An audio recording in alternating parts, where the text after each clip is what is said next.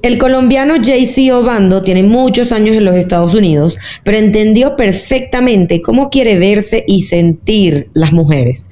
Hablamos de cómo llegó a los ojos de quien más que Anna Winter, su trayectoria y su forma única de diseñar y vender sus piezas. Los invito a escuchar mi conversación con el diseñador de modas Juan Carlos Obando. Latinoamérica de Moda es un espacio para entender lo que está pasando en la industria en nuestro continente. Diseñadores, editores, compradores, relacionistas públicos, influencers, les traigo a todos aquellos que tienen que ver con la industria y tienen una historia que contar. Si eres amante de la moda y buscas profundizar en información, conocimiento y mucho más, estás en el lugar correcto. Bienvenidos a Latinoamérica de Moda.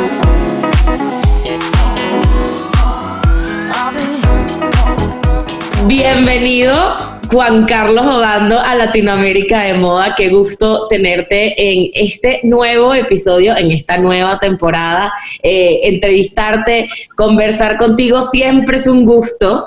Eh, eh, siempre que, conversé contigo, me tocó conversar contigo, aprendí muchísimas cosas y la verdad es que, que me encanta poder traerte para el programa para que también compartas un poco de tu conocimiento y tu carrera con todas las personas que nos siguen. Así que bienvenido. No, pues gracias por tenerme y qué cómico desde el carro, pero bueno. todo, todo, todo es posible, todo es posible para, lograr un buen audio eh, y para lograr un podcast. Pero JC, comencemos entonces, cuéntanos un poquito cómo comenzó JC en el mundo de la moda. Bueno, en verdad, tú sabes que mi, mi background siempre ha sido la publicidad y la dirección de arte. Eh, desde que era chico, eso es algo que siempre había querido ser, o sea, siempre fue mi objetivo. Eh, en eso de eh, principios de los 90, mientras trabajaba para Sachi Sachi, yo empecé a darme cuenta de cómo la moda se comunicaba publicitariamente, específicamente por anuncios Mario Testino con Carrie Rothfield, Carrie Rothfield y Tom Ford para Gucci y eso fue muy interesante para mí porque yo pude ver la moda desde el punto de vista de dirección de arte y de publicidad, no necesariamente de la, de la ropa o, o del mundo de la moda, que pienso que en esta conversación vas a entender de pronto esta parte porque tiene mucho que ver como con la segunda parte de mi carrera. Entonces yo siempre veo esa narrativa de comunicar este producto, de cómo, cómo seducir tu ojo, cómo, ve, cómo contarte una historia, generar una emoción y esa emoción se, se, produjera en, una acción. Eh, entonces es un poquito era como la, era como ser un, como, creative, pero al mismo tiempo hay un punto de un, intercambio comercial. Y era simplemente por el mundo en el que yo estaba. Eh, a partir de eso decidí que de pronto podía, era una transición muy obvia que existía, que si tú eres director de arte, y decidí que de pronto iba a ser fotógrafo de modas. Pensé que de pronto mi atracción iba a ser eso. Y decidí que no, que de pronto la mejor, la mejor manera de hacer esto era crear una marca para poder hacer un ejercicio de marca en la moda. Entonces era poder, poder aplicar todo lo que yo había aprendido en el mundo de la publicidad, cómo poder aplicar, y ese interés que existía al mundo de la comunicación de moda, ¿cómo podía, cómo podía traducir eso? Como un gran experimento, ¿sabías? Eh, ¿Sabes? Eh, y todo empezó como de ahí. Entonces no había necesariamente un plan, eh, no conocía absolutamente a nadie en la moda. y simplemente decidí cómo hacer unas piezas, experimentar.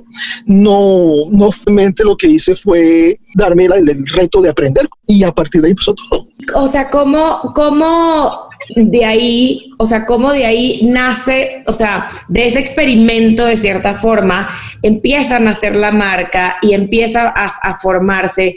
¿Qué es lo que pasa? Porque además esto fue en el mercado norteamericano.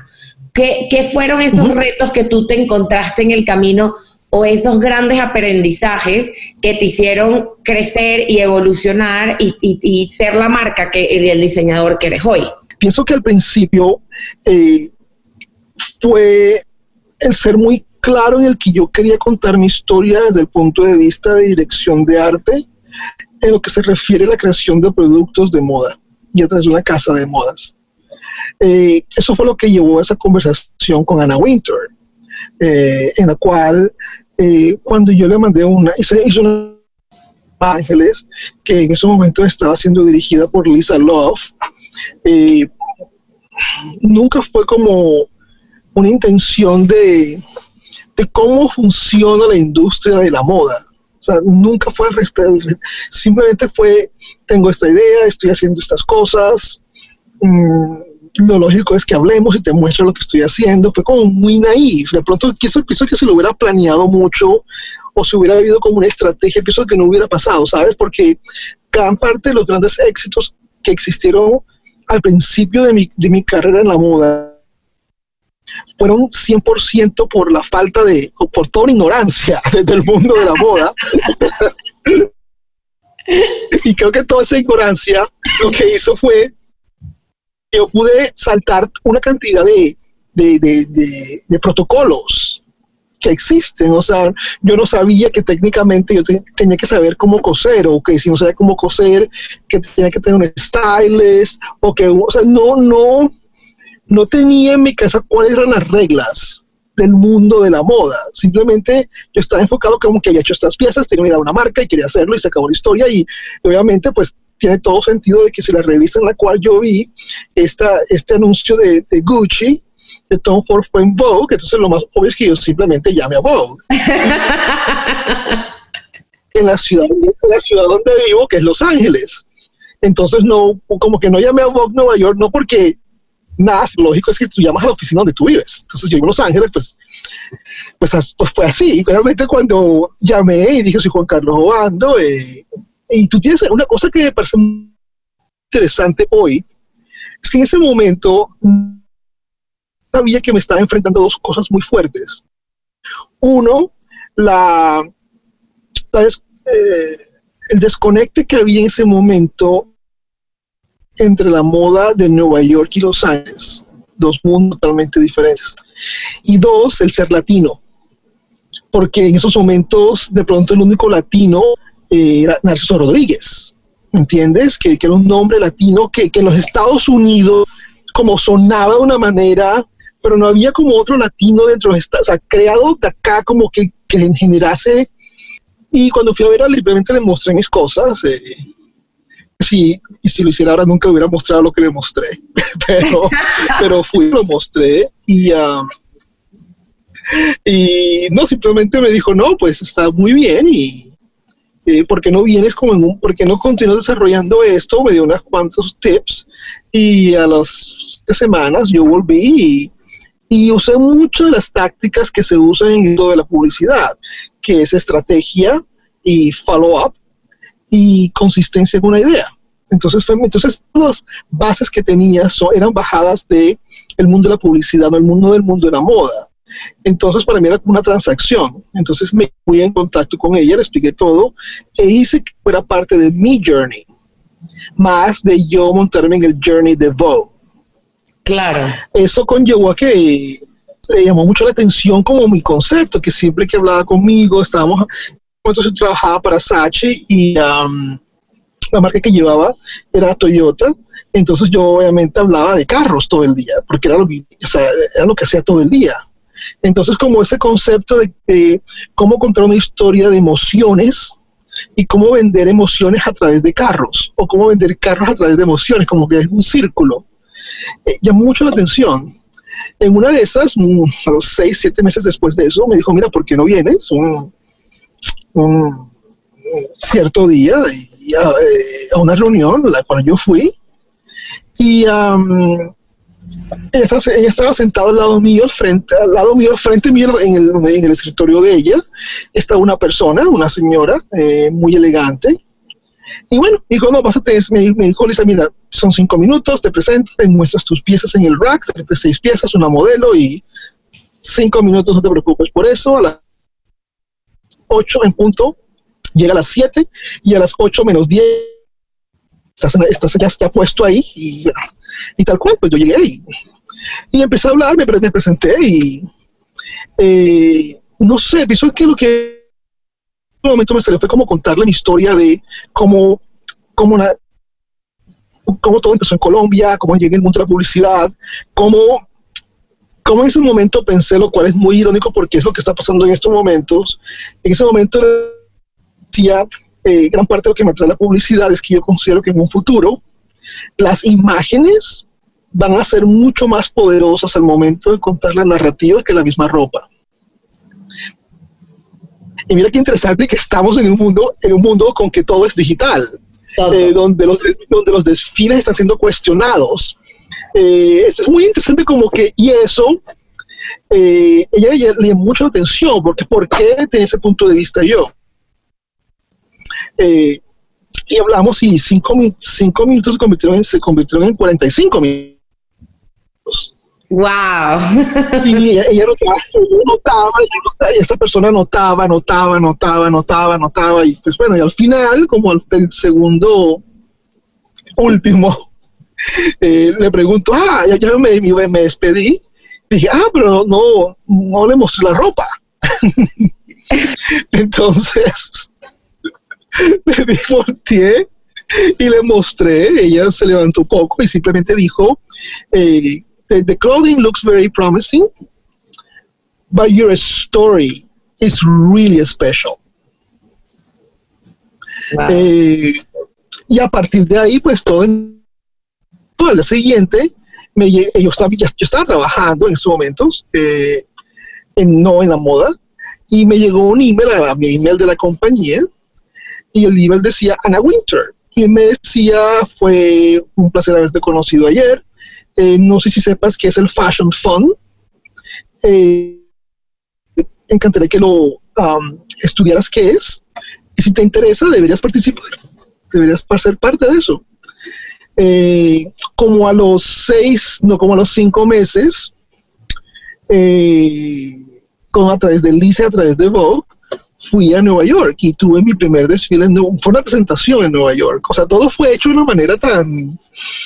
Sí, hay, que, hacerlo, hay que hacerlo en Nueva York, pues vámonos. O sea, no fue como una pensada y, y una amiga me dijo, mira, creo que hace poquito lo estaba diciendo en otra entrevista, era mi amiga me decía, mira, si, si en esos momentos había un website que se llamaba style.com y me decía, mira, entonces cuál no importa lo que hagas, si es desfile o presentación, si, si lo que haces no aparece en style.com, lo que hiciste no pasó.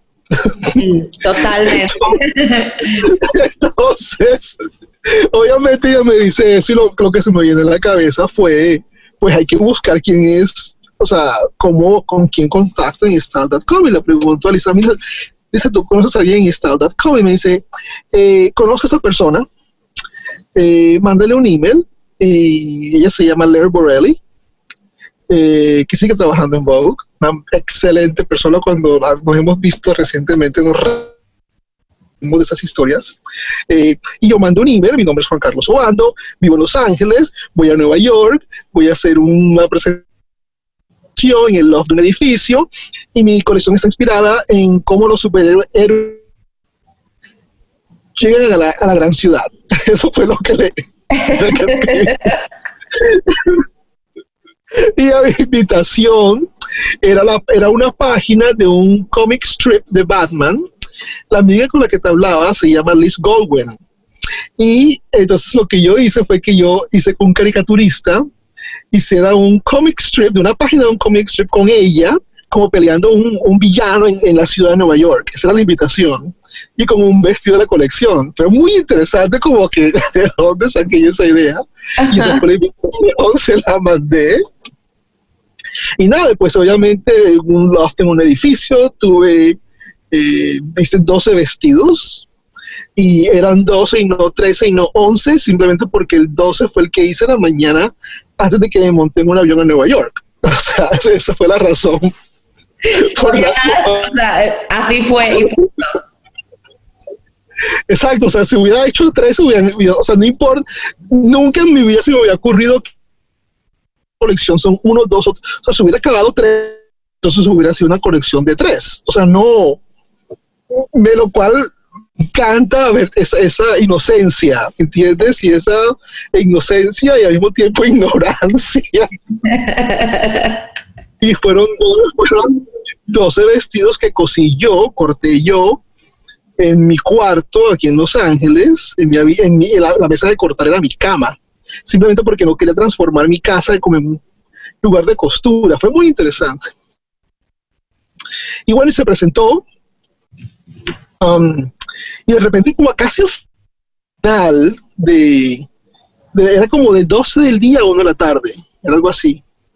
Entonces los modelos se montaban en unos podios, se bajaban, se, se montaban para que no se cansaran y en el stage alguien me dijo, tienes que darles Skittles para que se llenen de azúcar y obviamente pues está todo el mundo súper animado. Entonces yo compré mi, mi, bolsa de Skittles, entonces yo, yo, repartí Skittles para que todo el mundo estuviera lleno de azúcar. y ya prácticamente a las 12 y 50, alguien me dice, mira, eh, aquí está una persona eh, que se llama Ler Borelli.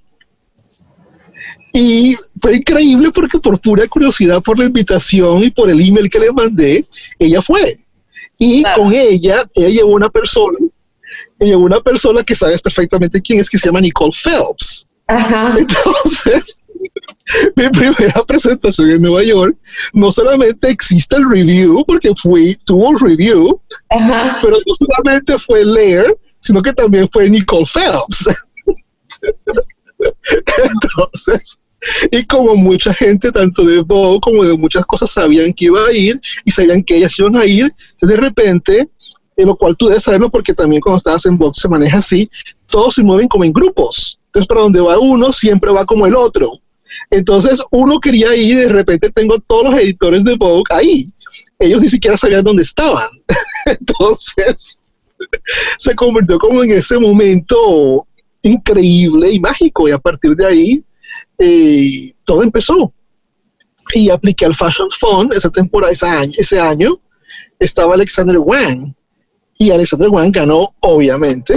Um, pero fue eh, una manera muy interesante de cómo todo, cómo empezó y cómo entró y, y creo que es uno de los consejos que le doy mucho a las personas jóvenes en este momento y es el confiar esa intuición y el de pronto no, no pensar que tienes que saberlo todo o que tienes que entender cómo un sistema funciona para poder eh, alterarlo o ser parte de, sino tú seguir tu sueño, tú tienes que seguir tus metas y buscar una manera basado en lo que tú tienes a tu disposición. Porque yo, yo ni siquiera tenía un PR agency, o sea, todo fue como con mis amigos y todo fue a lo... O sea, yo ni siquiera sabía quién fue. o sea, simplemente a través de alguien yo conseguí emails y los emails los mandé yo. O sea, yo era el que se da, o sea, yo había, yo había colocado un RSVP, pero yo nunca chequeé el email del RSVP. O sea, yo no sé, no sé quién era RSVP no. Entonces, yo simplemente la persona que estaba abajo en el edificio del loft, le di la lista de todos los emails que yo mandé. Esta, gente, va a ver llegar. Usted lo deja pasar esta gente que, pues, toda esta lista que está, toda esta gente va a llegar. Y lo más lindo del caso que me acuerdo, que nunca en la vida me olvidaré, es que al final, este amigo mío, que era el que, que, era el que estaba, hizo el papel de front of house en el primer piso, que se vistió todo de negro, viene y él colocaba como un checkmark en todas las emails de las personas que iban llegando. Y al día siguiente él me llega y me trae el, papel. De los, Mira, de pronto necesitas esto. Y no me acuerdo cuántos nombres había en cuántos emails había en, ese, en esa lista. Pero sabes qué impactante fue que casi el 90% de esos emails tenían un checkmark.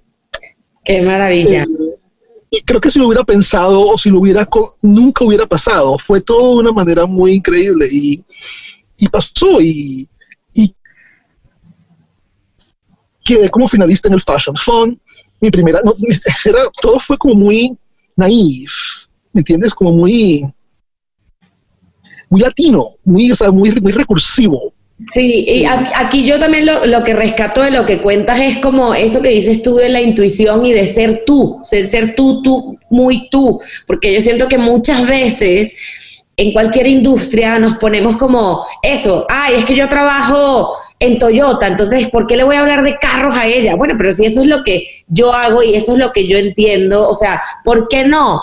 Este, es que si yo soy así, por, no, yo tengo que hacer esto así porque tal persona lo hace así. No tienes que hacerlo como tal persona lo hace. Lo que decías de 12 vestidos, 10 vestidos, 9 vestidos, 3 vestidos, eso era lo que tú estabas haciendo y eso era lo que tú decías, mira, yo presento lo que, lo que puedo presentar, lo que, lo que tengo para presentar y muchas veces también no, nos sentimos que tenemos una, y al final yo siento que siempre la, la peor, la, la competencia más fuerte siempre es con nosotros porque nosotros, uno quiere ser perfecto y uno quiere, a ver, es que tal persona lo hizo así, tienes que hacer tal cosa, tienes que hacer tal otra.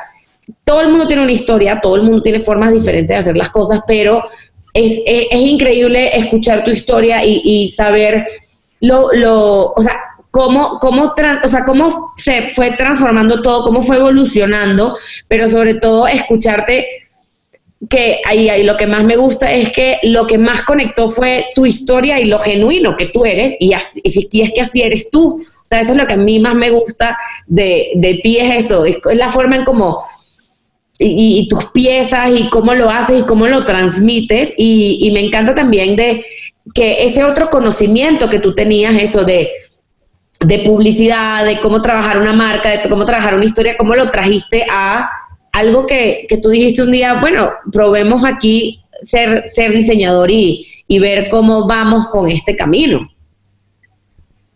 Sí, fue muy interesante porque sabes que eh, eh, como toda historia, toda historia tiene, eh, todas son frecuencias, son frecuencias altas, frecuencias bajas, y obviamente todo eso fue como la frecuencia muy alta. Pero también pienso que es importante en esta historia que te estoy contando, también contar de pronto el lado que no fue tan perfecto.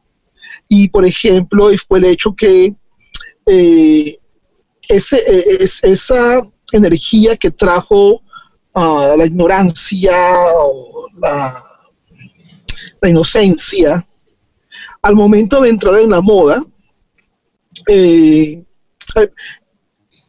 de pronto no, no, necesariamente me olvidé, pero consideré que era importante para mí, ya estando dentro del mundo de la moda, eh, tener una conversación de moda.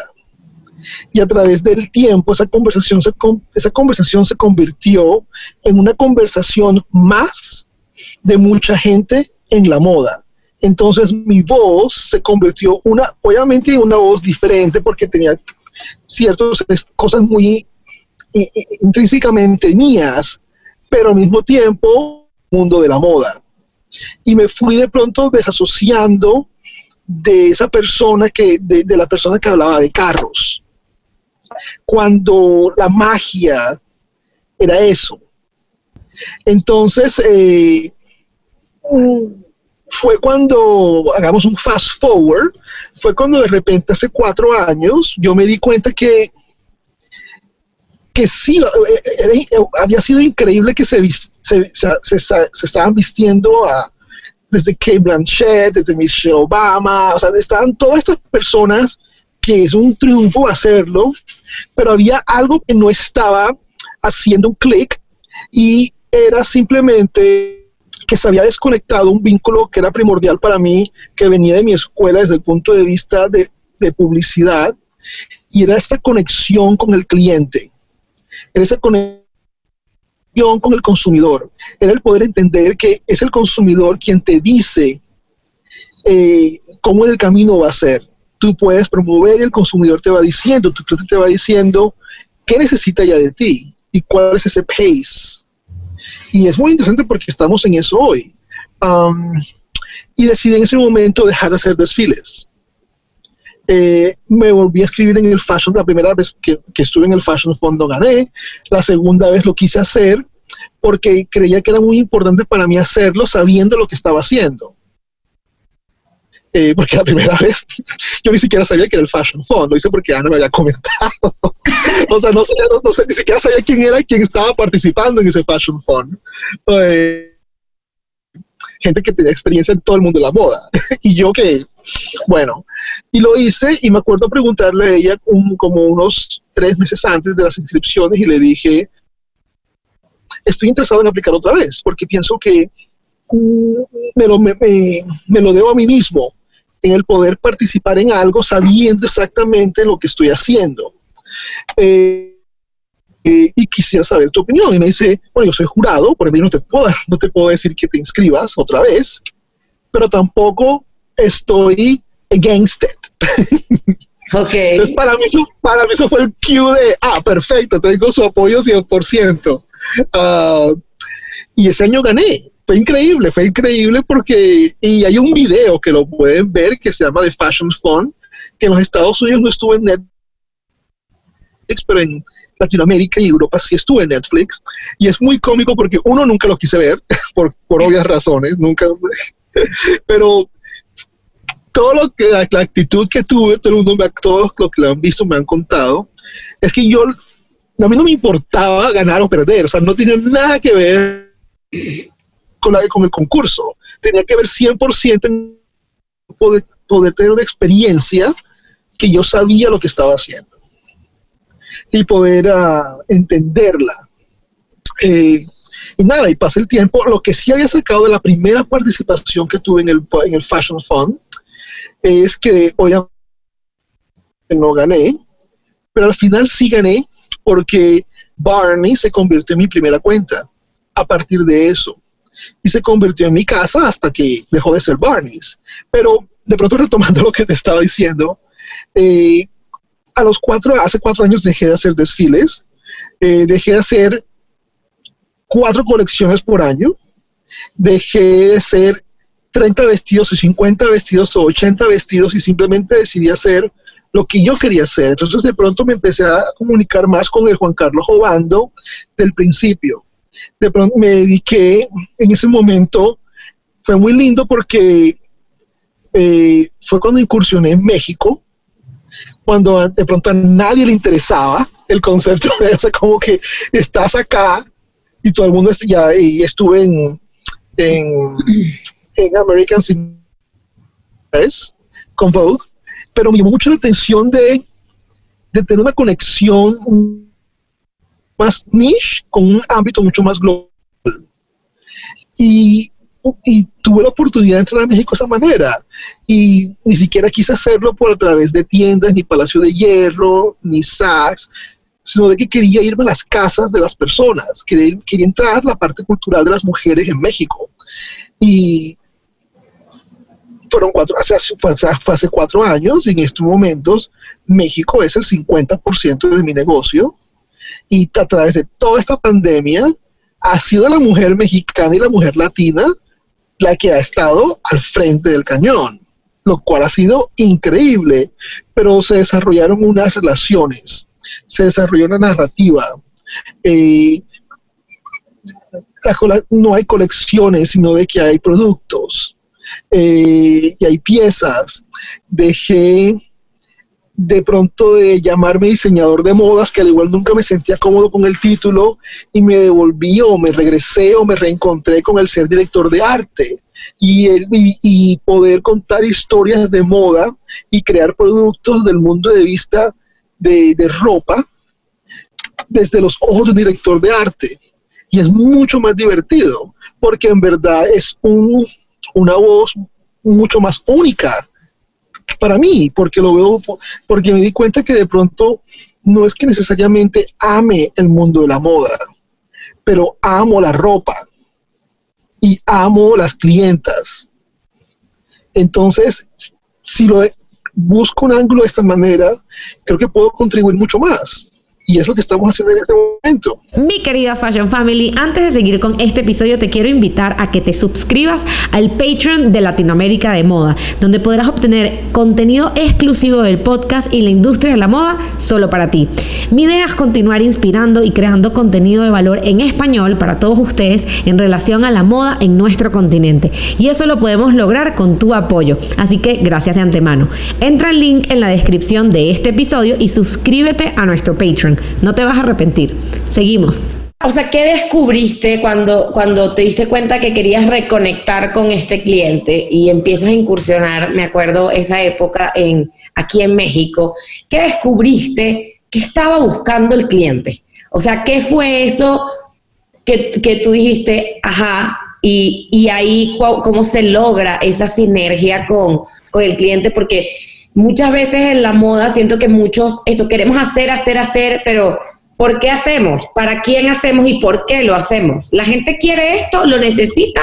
O sea, ¿qué, qué fue lo que tú descubriste que, que dijiste, o sea, por aquí, por aquí va? Y sobre todo porque, y, nunca se me va a olvidar esta conversación que tuvimos nosotros, que yo viendo tus vestidos y viéndolo en diferentes personas, eh, yo decía, es que son es como arte porque a nivel de diseño le queda bien, o sea, es hay algo que genera, no sé si es el flow y, o cómo flotan las piezas o cómo caen las piezas, que yo te decía, pero ¿cómo lo haces? O sea, ¿cómo lo haces? Porque a mí eso era, fue algo de lo que más me impactó de tus piezas lo increíble que, que, y yo creo que el, lo increíble como quedan y lo increíble que hace sentir a las mujeres que yo veía usándolas. Y cuando me tocó a mí, yo me sentía la reina, o sea, la reina. Entonces, ¿qué fue eso que tú descubriste, que, que dijiste, por aquí, por aquí va más esto, esto que yo quiero hacer, va, va a conectar? O sea,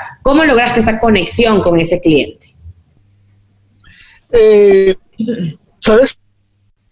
Hablando con ellas y escuchando, escuchándolas y dejar tener una conversación que no está basada en el ego, sino de que está basada simplemente en una conexión con, estas personas. Eh, lo cual era muy importante, ¿no? Porque, porque también existe una, una muy malentendido con la palabra ego. La gente piensa que la gente que la palabra ego tiene que ver con arrogancia y no tiene que ver con arrogancia, tiene que el ego tiene que ver simplemente con el hecho de, de, tener tu visión de cierta manera, ser muy claro con esa visión, pero al mismo tiempo no, hacer, no dejar que esa visión se meta en tu camino y te tape, sino que puedas ver muchas, muchas, muchas diferentes eh, eh, opiniones. Eh, me di cuenta que las clientes querían menos cosas, querían menos cosas, pero más enfocadas. Y la cosa que sí había dicho Ana Winter desde, mucho tiempo antes, porque estaba recibiendo mucha presión de, de tiendas por departamento, de boutiques, que era importante que yo hiciera knitwear, o que hiciera específicamente knitwear o hiciera zapatos. Y nunca he tenido una... Eh, nunca tuve una afinidad por zapatos, como si, o nunca lo vi como que es que me encanta, para mí la mujer más divina es el zapato, puede tener tres zapatos, o sea, es el, es el, perfect flat, el perfect strappy saddle, el perfect boot y se acabó la cosa. Y obviamente, pues hay zapatos divinos, pero y diseñado, es diseñar zapatos increíbles. Um, pero siento que esa no era como mi voz, mi fuerte. Y ella me dijo, JC, you cannot be all things to all people. Entonces, ¿qué pasa cuando tú estás en la moda, es un desfile? El desfile tiene que ser dividido en muchas categorías para poder contar esa historia que le pertenece a un desfile de modas. Porque un desfile de modas, más que ser un vehículo de comunicación de producto, en estos momentos pertenece más a una división de entertainment más que otra cosa. Entonces, como enseñadores jóvenes, hay una confusión entre qué es entertainment y qué es commerce y qué es brand positioning.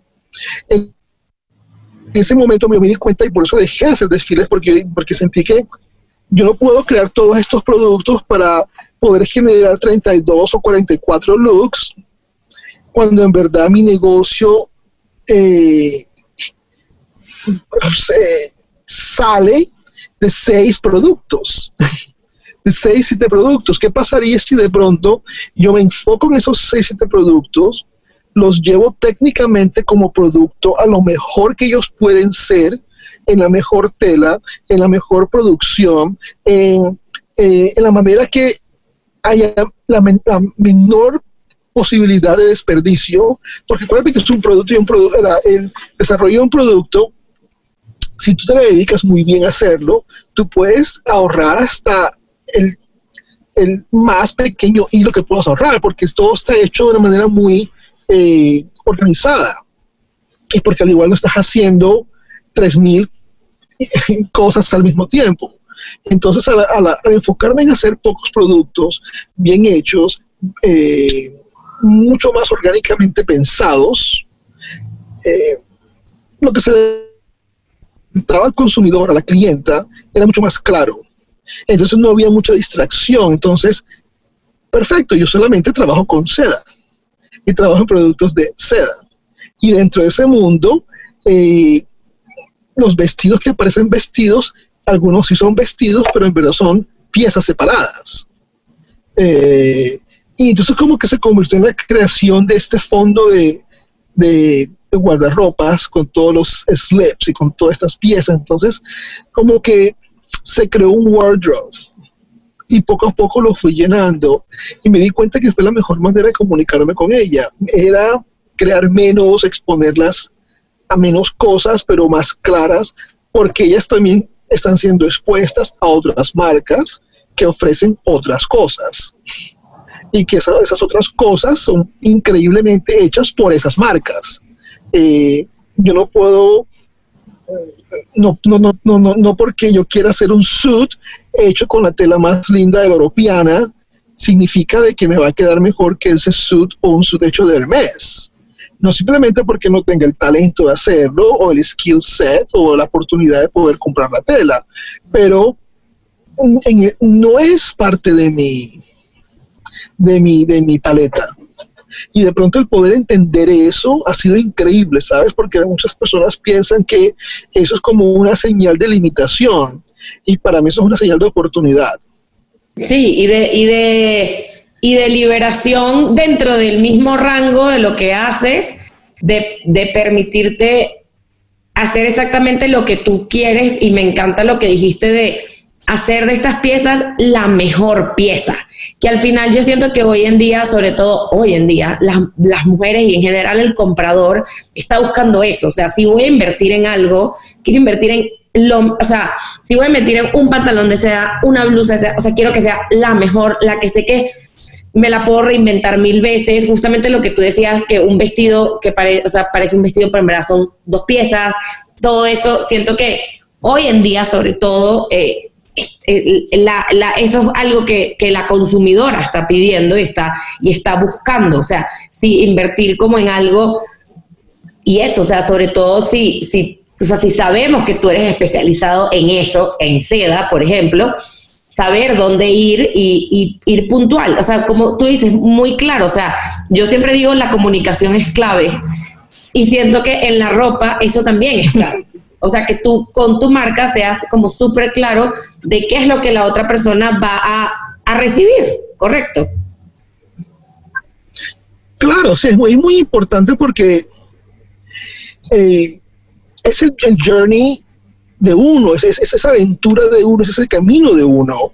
Y a veces es importante, para mí la clave es el poder educar, el poder, el poder educar a, tu equipo, el poder educar a las clientes a que puedan entender la razón de ser de tu trabajo. No es acerca de si la pieza es costosa o es eh, un precio mucho más barato. Es el poder entender si tiene un precio que ella considera alto, es el por qué es alto. Es el poder entender que está hecho porque está hecho con esta tela, porque estos son los acabados, y está hecho en esta fábrica, y está hecho por esta persona.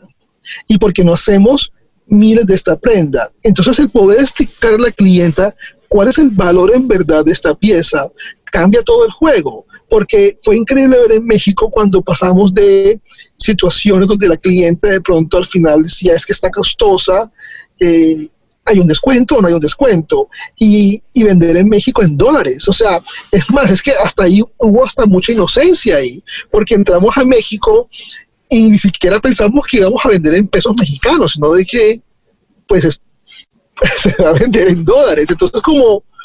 Eh, todo ese concepto de, de poder que la cliente entienda qué es, es el valor de lo que están comprando y el saber de que lo que te compran hoy y que de repente seis meses más tarde te compran otra pieza, esa pieza va a validar la pieza que compraron antes, no la va a simplemente a eliminar.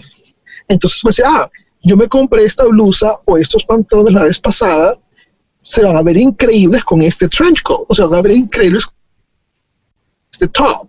Entonces, la idea del siempre ha sido que cada pieza se convierta como en un eslabón a otra pieza. Claro. Y, ha sido siempre la estrategia.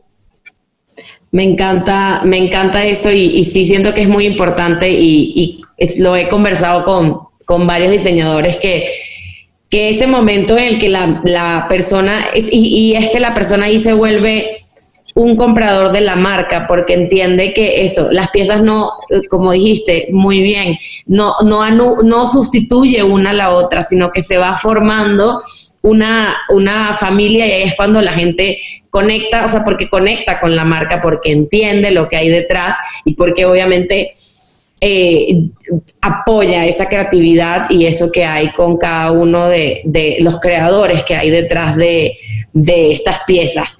Juan Carlos, eh, estamos terminando ya nuestra entrevista maravillosa y te quiero hacer unas preguntas cortas con las que siempre termino las entrevistas. Y la primera es, ¿cuáles son las tres palabras que describen Latinoamérica para ti? Sabor, color y playa. Y playa. Pensé que ibas a decir música. Pienso que esa, esa, la meto con el sabor. ¿Qué te inspira a seguir todos los días en tu camino? Mis errores. Ok. Algo que te hubiera gustado saber antes de empezar este camino. Que no le debería haber prestado atención a muchas personas, sino a mí mismo. ¿Qué es el éxito para Juan Carlos? Um, dormir tranquilo. Y ya de última, un consejo que quieras dejar para todos los que nos están escuchando. Pienso que el mejor consejo es mirarte en el espejo, pretender que eres 20 años mayor y darte un consejo y seguir ese consejo de corazón. Muy bien, me encanta, lo voy, a, empezar a poner en práctica. Jaycee, muchísimas gracias, ha sido un gusto esta conversación, eh, todo lo que nos has contado, me encanta, tienes una carrera súper interesante para todos los que nos están siguiendo. No se olviden de seguir a Jaycee en su Instagram, arroba Jaycee, rayita abajo, obando, de verdad que se van a enamorar de las piezas, eh, se van a enamorar de la dirección de arte que hay en cada una de ellas, en cada una de las imágenes. Eh, es increíble el trabajo que haces y de verdad, muchísimas gracias. Ha sido un gusto entrevistarte. A ti, Andrea, muchas gracias por todo y por todo el amor que siempre no me has dado a través del tiempo y feliz que estés haciendo este proyecto. Visto que eh, estás dando la oportunidad a muchas personas que, que, que, aprendan o que se inspiren eh, de, de, lo que han sido estos, esas trayectorias. Muchísimas gracias.